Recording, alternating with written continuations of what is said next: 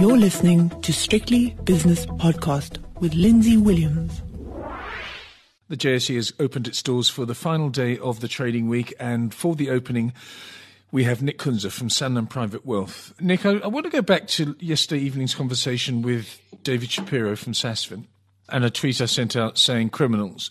And you wouldn't say it, obviously, because you are an employee of an august financial institution. David Shapiro, the same. But I said criminals, and I was referring to Donald Trump, Mohammed bin Salman, the authoritarian leader of Saudi Arabia, and also Vladimir Putin, who's also a dictator. And I sort of said they're criminals. Now, in the context of the one particular event that prompted that outburst from me, I would say it's only Trump that was the criminal yesterday. And you have been doing a little bit of reading up on the oil story and Mr. Trump. Just please tell me uh, that you have found something that does sort of engender criminality. Morning, Lindsay. Uh, yeah, what a what a motley crew we have in this uh, particular conversation. I mean, one uh, is linked to chopping up body bags, uh, chopping up bodies and sticking them in overnight bags, and uh, enough said about Mr. Putin wrestling Siberian tigers and Mr. Trump as well. It's, it's a it's a lovely group. I mean, you couldn't make it up in, a, in, a, in an airport novel, but. Uh, so so far, just to set the tone, the oil price had its biggest one-day move ever yesterday, up to 40% up briefly before uh, the, the algos sort of gave back, and we still finished up roughly 25 uh, cent on the day. But to set the tone, Mr. Trump uh, put a fire under that market yesterday by tweeting that he said Crown Prince Mohammed bin Salman of Saudi Arabia and his good friend uh, President Vladimir Putin he said they had begun talks on how to curb the production um, by as much as 15 million barrels a day, uh, which is interesting considering between Saudi Arabia and Russia, they probably only produce about 18 uh, in global demand, which produces about 100. So, so they would. Redu- Mr. Trump. Mr. Trump was saying. Sorry, I'm just trying to get my head around these numbers. I'm not really mm. good at percentages, but I'll, I'll, give it. A, I'll give it a stab. Probably around about 80 percent of their production would be re- hmm. reduced, mm. according to mister mm Trump. Okay. Yes, Saudi would literally turn off the taps, and, and all his subjects and his people would be very happy about that. Okay. Uh, not. Um, so that was the first first sort of skepticism that uh, he'd, he'd come up with this imaginary number, like like his 30 million uh, uh, population from Seoul that you you'd spoken about in South Korea. Mm. So very similar. So he came up with this 15 million barrel without really doing the homework and realizing that's more than they produce. But anyway, don't get facts, get away with a good story. Um, and then immediately after uh, Mr. Trump tweeted, uh, the Kremlin were, were pretty quick on the wires rejecting Mr. Trump's remarks, uh, and, and, I quote this so I don't get it wrong, mm. there was no conversation between Mr. Putin and Mr. and Prince Mohammed, says Dmitry Peskov, Mr. Putin's official spokesman. Yes, it's an official statement, yes. and added to the comment that there was none planned at any time in the future. So Trump lied again. Again, and I quote again: "So far, no one has even started talking about any specific or even abstract deals in exchange for OPEC, he said, referring to the three year oil allowance between OPEC and Russia that collapsed last month.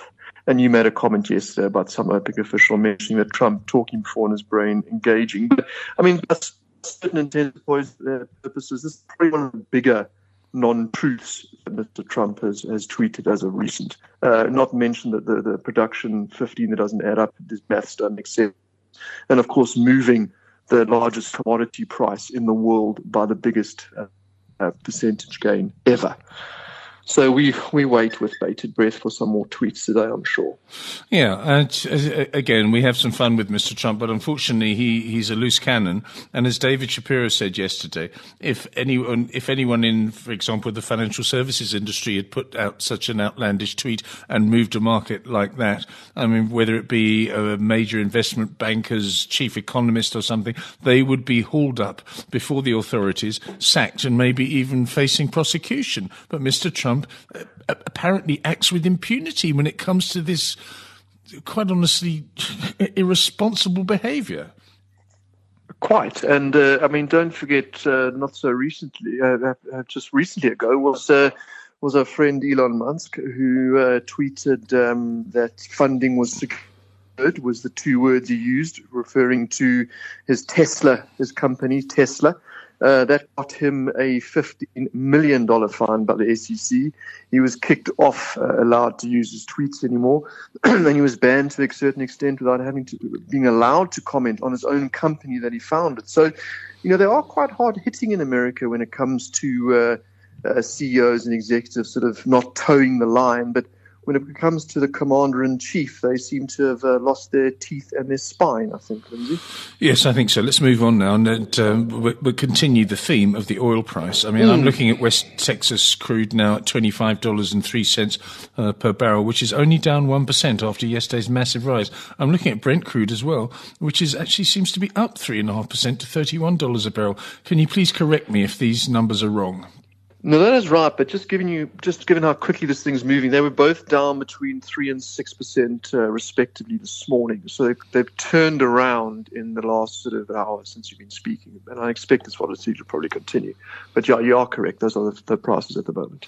Okay, let's have a look at uh, the S and P before we go into the JSE. The S and P is down 0.8 percent, just hovering around that 2,500 mark. The big number today, of course, is uh, what is it today? The third of April so it's US mm. jobless claims numbers. Friday. Yeah, exactly. Friday. Mm. What do we think? I mean, there was a number yesterday of uh, initial jobless claims on a weekly basis of 6.648 million souls in the United States mm. of America. Uh, what does that translate to? Compiling the last four weeks of, of jobless claims numbers. What is the whisper number for, uh, for mm. unemployment in the US? Well, you've got to got to put this in context. Um, it's not so much such the one-liner. So the non-farm numbers due at 2:30 uh, South Africa time today. We're looking for a decrease of a, a loss of 100,000 jobs in March. That's after the gain of 273,000 back in Feb. Uh, jobless rate that's looking to increase. We're looking for a number of 3.8. But I mean, my personal view, this is a little bit backward looking. It's a little bit out of date. Mm. We hmm. do know there's about 100, I think 150 million people in America that are classified as being employed. Uh, we've lost on the back of an envelope, uh, well, not a back of an envelope, officially about 10 million in the last 14 days. You know, so you work out the maths. You know, I think this, this, and I think due to the coronavirus, they stopped calculating, I believe, about the middle of last uh, of last month, middle of March. So I suspect this number's out of date, and I suspect it might be a shocker. So uh, I think brace yourself, uh, investors out there. This might be another terrible number. Uh, so it might be 250, 300, 500,000. Uh, but exactly. if it's not, uh, then people will say, well, this is being stored up for next month's figure, and we should get used to the fact that uh, this is going to be an, another shock. And, and, it may actually go on for another two to three months. The, the United States Easy. has extended it sort of partial lockdown uh, between states mm. by, by, a certain amount of time, and I can I think that that will continue to be revised as it has been in the Netherlands where I am, and uh, possibly in South Africa where you are. I can't see um, the three weeks holding water. Is, no, is there any rumours around no. about that apart from that stupid uh, April Fool's Day thing which we had two days ago? No, no, I haven't. I mean, um, it sounds like. I mean, they've been. I must tell you, the the the Ramaphosa administration, after sort of being absent for two years, you know, everyone's sort of like trying to find Cyril. Um, I must say, the last two weeks they've sort of, uh, you know, what is the expression, Lindsay? Uh, cometh the hour, cometh the man. I mean, they've really yes. stood up. They've been very transparent. They've been almost doing uh, two, three conferences a day by medical uh, professionals and, and the sort of um, the Department of Health. They've been they've been very out in front, to use uh, an expression. Um, I don't know. I mean, it appears that we are slightly ahead of the curve um, because we were sort of the first to sort of lock down on the continent. Um, and it's, it's, what I've heard. We're a little bit ahead. Look, we've seen what's happened with uh, Italy extending in another week now. I mean, anything could happen. I mean, we, we are scheduled. This is exactly one week today since the lockdown, two weeks to go. We are scheduled to be out of here uh, in two weeks, but as you know, with this virus, anything could change. But at the moment, I, I haven't seen anything to the contrary. Okay, let's have a look at the Stock Exchange News Service announcements this morning. And there's been a further voluntary update, trading update from Famous Brands, because that caused a bit of a storm when they said we're pulling the plug on GBK, Gourmet Burger Kitchen. Uh, and apart from the fact that it was in trouble anyway, the last thing it needed was the high street to close down. Um, it says here, a national lockdown has been implemented for a 21 day period, etc., etc. But the share price um, going up by about 4.5% last I saw. Tell me more about famous brands and what on earth we do with this thing. Yeah, well, I think it's it's it's. I mean, what didn't we know? I think it was very much one of those ones that was in the price. I mean, they they came out yesterday, and and uh, as you said, they announced the fact that their two billion rand acquisition of of Gourmet Burger in the UK has been written down to zero. Um, I mean, they had warned that it wasn't making money, and they were throwing bad money or good money after bad at that at that particular project in the UK. Yes. And I think it was just a, a, matter of we kind of know it now, and the, the market's shrugging it off. But um, uh, overall, I, I, imagine at some point, you know, the autopsy will be done on that on that acquisition, and we'll we'll, uh, we'll see. But I mean, two billion to be written off in these days is, is a, quite a significant number. And given what the rand is doing, that is, a, I mean, I, I, find it difficult to see with the rand, it is at 23 to the pound, how they can continue to to really, um, uh, you know, fund that loss-making business. Eh? Yeah. I mean, they talk about, sorry, they talk about, I mean, saying it, they're basically not going to provide financial assistance anymore. So I don't quite know what that means, because uh, the UK government's certainly not going to bail out a South African burger joint, that's for sure. No, it's not. Uh, updated trading statement from, let's have a look at this one now. This is the Anchor Group. What is the future of small financial services companies? I mean, mm. you work for a large financial services company, but when it comes to people like Anchor and maybe even Sygnia, Sygnia may be a little bit bigger than Anchor, but um, mm. uh, the, the, point is that they're going to come under enormous pressure. And it's, it, it's sad because they do provide liquidity, they do uh, provide a service in areas that maybe uh, companies like yours can't um, can't participate in because of your size. Uh, so the anchor, the, the anchor group. What's the future of companies like Anchor? I'm not, I'm actually quite optimistic. I've worked for both. So at the moment, I'm with Sanlam, and they're the largest um, on the continent. And I've worked for much smaller houses offshore and and uh, in South Africa. Mm. Uh, I, I, think I'm not adverse either way. I think there's a there's a place for both of them. I think the pie is big enough for everyone. Um, I I think in times of trouble um, and and times of stress, like we see now in the financial markets and and the and the economy, I think investors and and I guess clients probably feel a little bit happier with a big balance sheet behind them and maybe yes. a bigger house. But then I also I quite like the smaller houses from the fact that they're independent. You know, you, you are I think to a certain extent getting a when you when you do seek advice from a smaller house. Um, and I, I, say small in inverted commas compared to say the big four or, or, or, or ourselves. Um, is is that they I think the independent advice is very good. You know, they're not aligned to anyone. They're not uh, sort of leaning. They're not not having to be told by their you know the insurance side or their their investment bank side that they have to do this or they have to do that. Um, and I think there's a home for both, Lindsay. I'm, I'm, I'm in the middle. I think, I think the, the market's big enough for both, and I think uh, clients can choose. And I think it's, I think it's very healthy that both in the marketplace.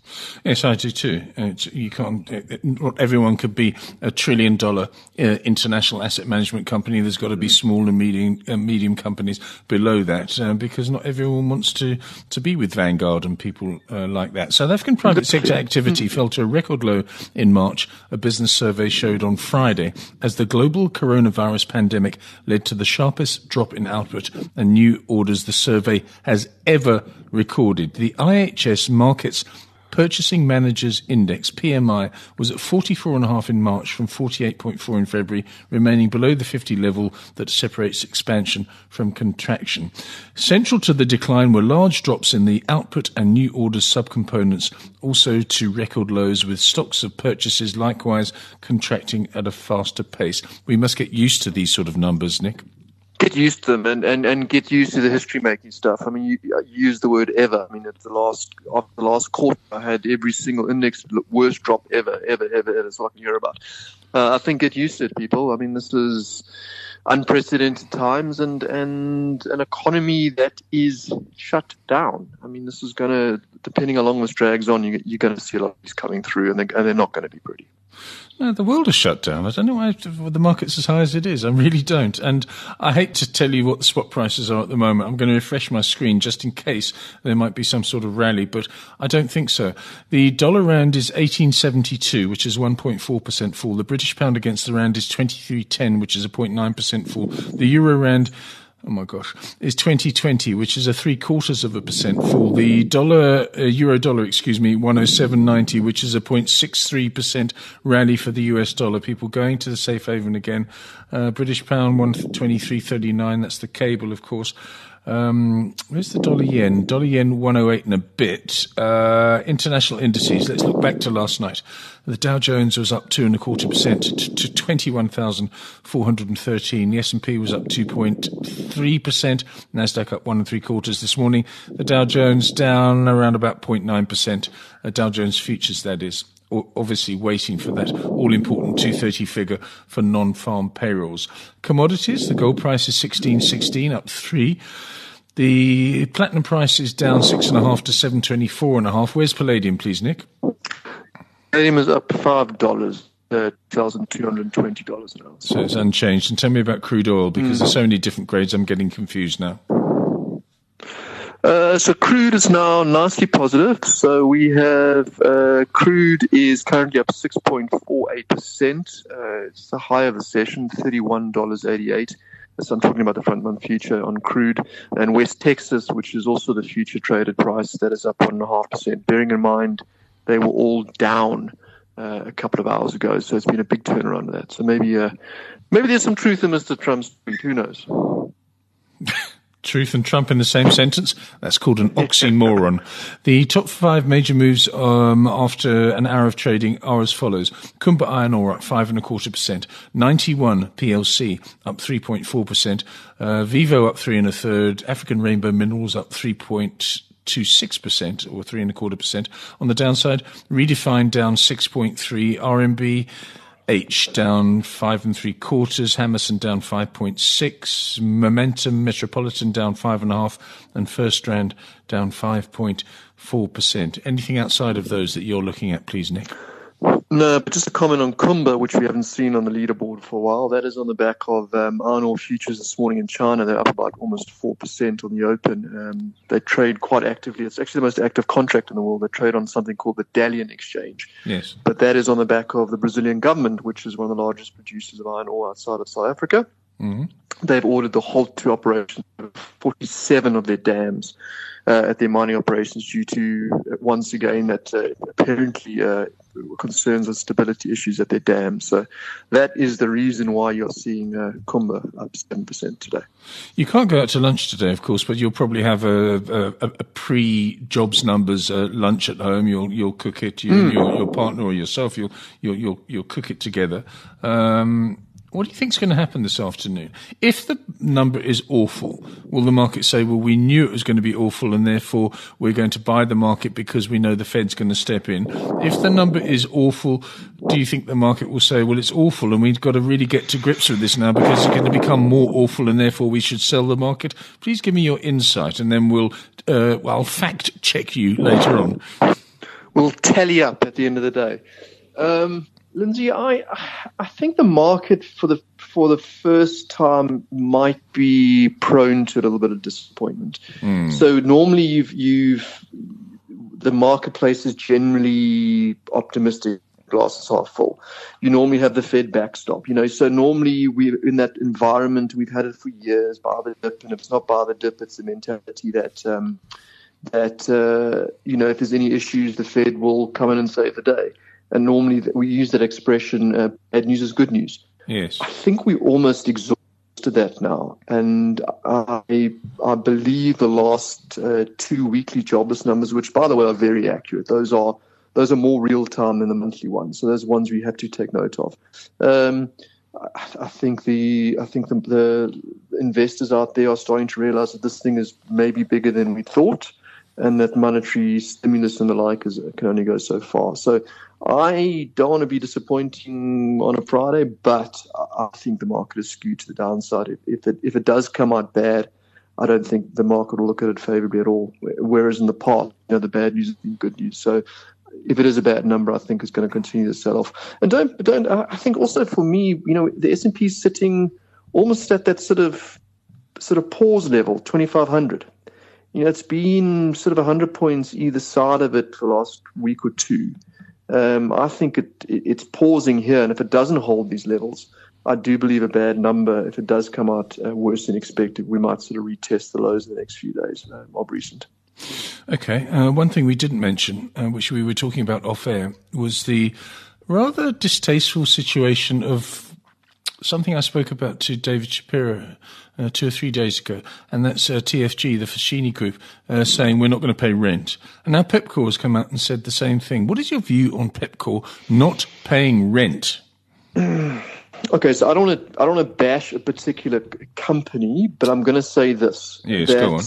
The idea that uh, I'm talking not company specific, the idea that you signed a contract with someone legally binding to pay rent, you have a legal obligation, and notwithstanding what we're going through in South Africa and around the world now, surely you also have a moral obligation to pay the rent, to look after your workers, to not fall back on an idea now that you just can't pay the rent. And if you're a company like the ones you just mentioned that have goods in the storerooms, in the warehouses, clothing hanging on the hangers in your shopping centers, how can you turn around and say, I don't feel like paying rent anymore? Especially when you I, have I the money, because you do have the money.